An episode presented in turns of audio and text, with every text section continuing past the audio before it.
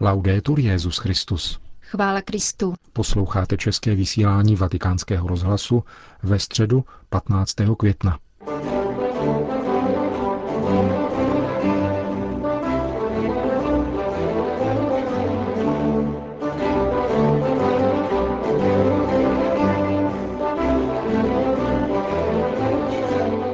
Generální audience letošní svatodušní novény se konala na svatopetrském náměstí za účasti 100 tisíc lidí. Svatý otec se ve své katechezi i tentokrát věnoval třetí božské osobě.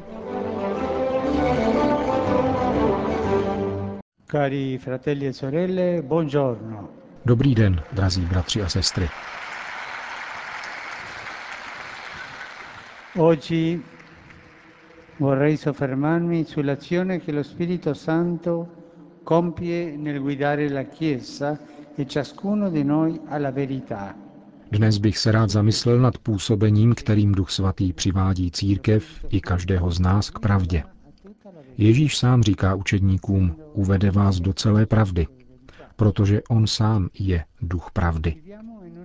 Žijeme v době, která je poněkud skeptická vůči pravdě. Benedikt XVI. častokrát mluvil o relativismu, tedy tendenci mít za to, že neexistuje nic definitivního a myslet si, že pravda plyne z koncenzu nebo z toho, co si přejeme.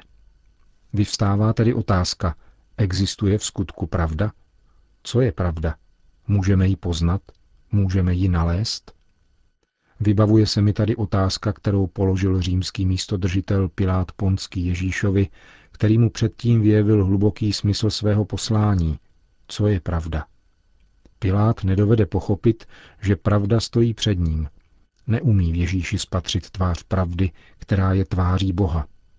A přece Ježíš skutečně je pravda, která se v plnosti časů stala tělem a přišla mezi nás, abychom ji poznali. Pravda se nedá uchopit jako nějaká věc. Pravda se potkává. Není vlastnictvím, nýbrž setkáním s osobou. Ma chi ci fa riconoscere che Gesù è la parola di verità, il figlio unigenito di Dio Padre? Kdo nám však dá poznat, že Ježíš je slovem pravdy, jednorozeným synem Boha Otce? Svatý Pavel učí, že jenom pod vlivem Ducha Svatého může někdo říci, Ježíš je Pán. Je to právě Duch Svatý, dar z mrtvých vstalého Krista, který nám umožňuje rozpoznat pravdu.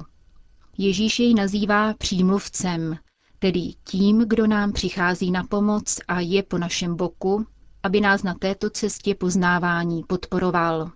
Během poslední večeře Ježíš ujišťuje učedníky, že Duch Svatý je naučí všemu a připomene jim jeho slova. Jak tedy působí Duch Svatý v našem životě a v životě církve, když nás uvádí do pravdy?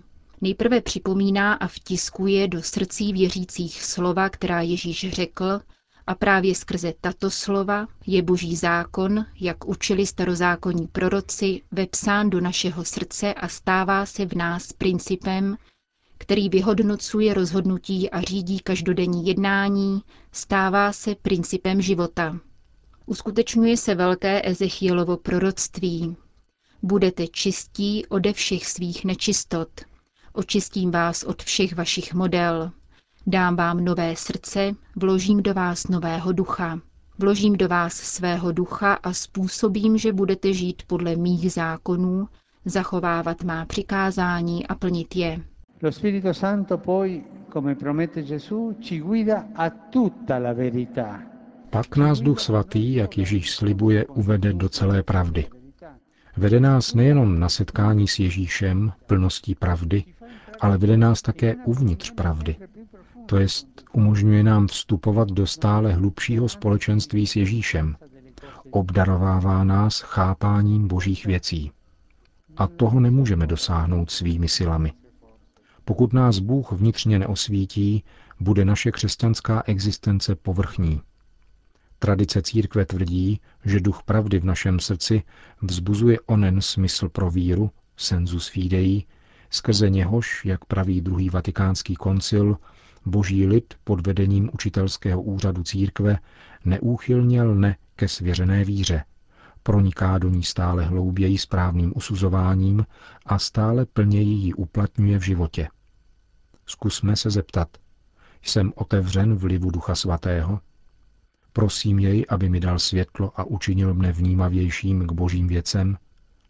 Každý den se musíme modlit následovně. Duchu svatý, učiň, ať je moje srdce otevřené božímu slovu, ať je moje srdce otevřené dobru, ať je moje srdce otevřené každodenní kráse boží. Chtěl bych vám všem položit otázku, kdo z vás se denně modlí k Duchu Svatému? Málo kdo. My však musíme plnit toto Ježíšovo přání a denně prosit Ducha Svatého, aby otevřel naše srdce Ježíši. Pensiamo a Maria, che tutte queste cose meditandole nel suo cuore. Pomysleme na Marii, která uchovávala všechno v srdci a rozvažovala o tom. Přijímání slov a pravd víry, aby se staly životem, se uskutečňuje a roste pod vlivem Ducha Svatého.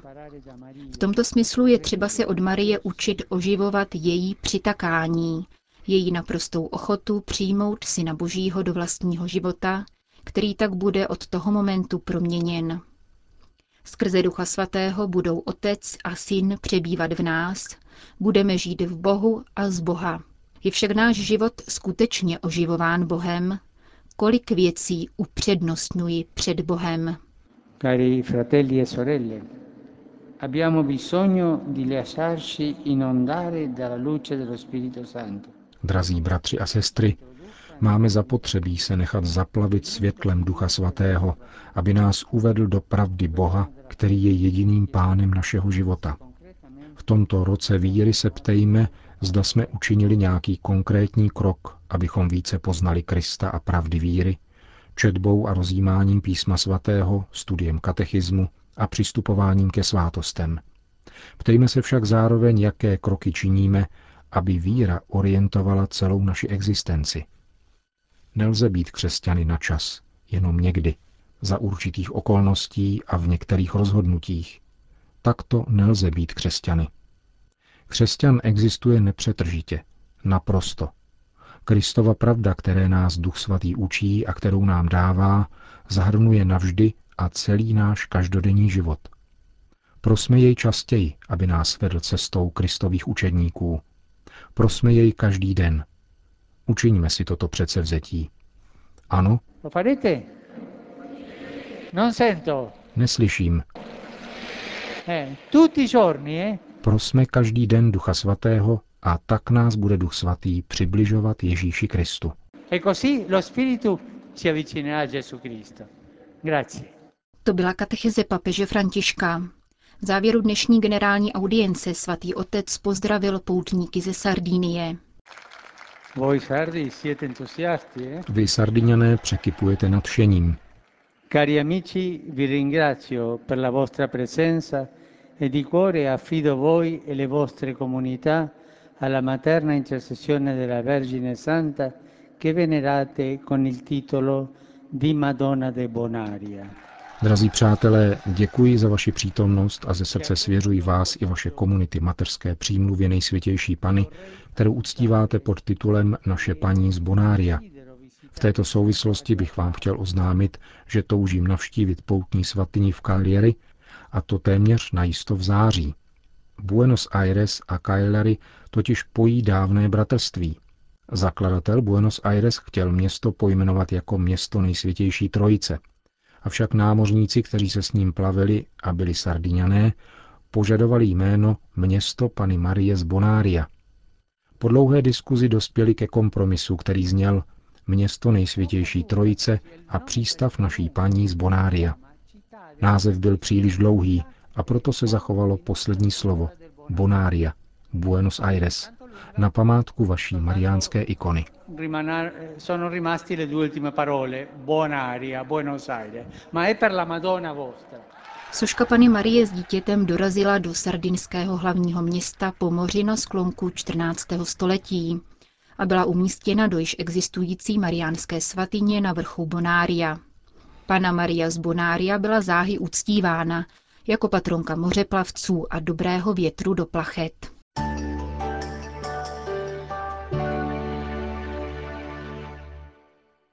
Další zprávy.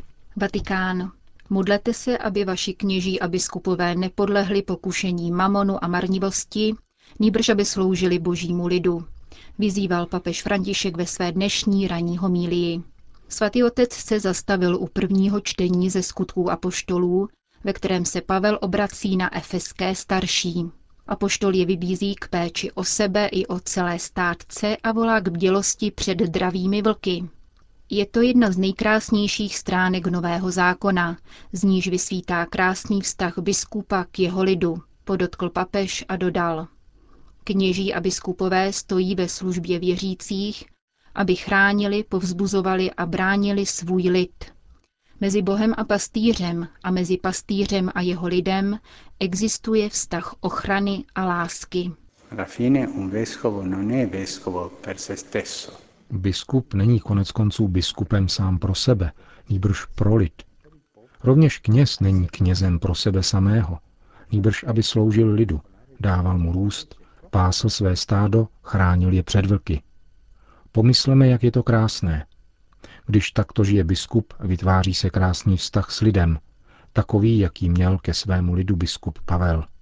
A pokud má kněz takovýto krásný vztah k lidu a vkládá do něj lásku, vstupuje do vztahu láska, pravá láska, a církev se sjednocuje.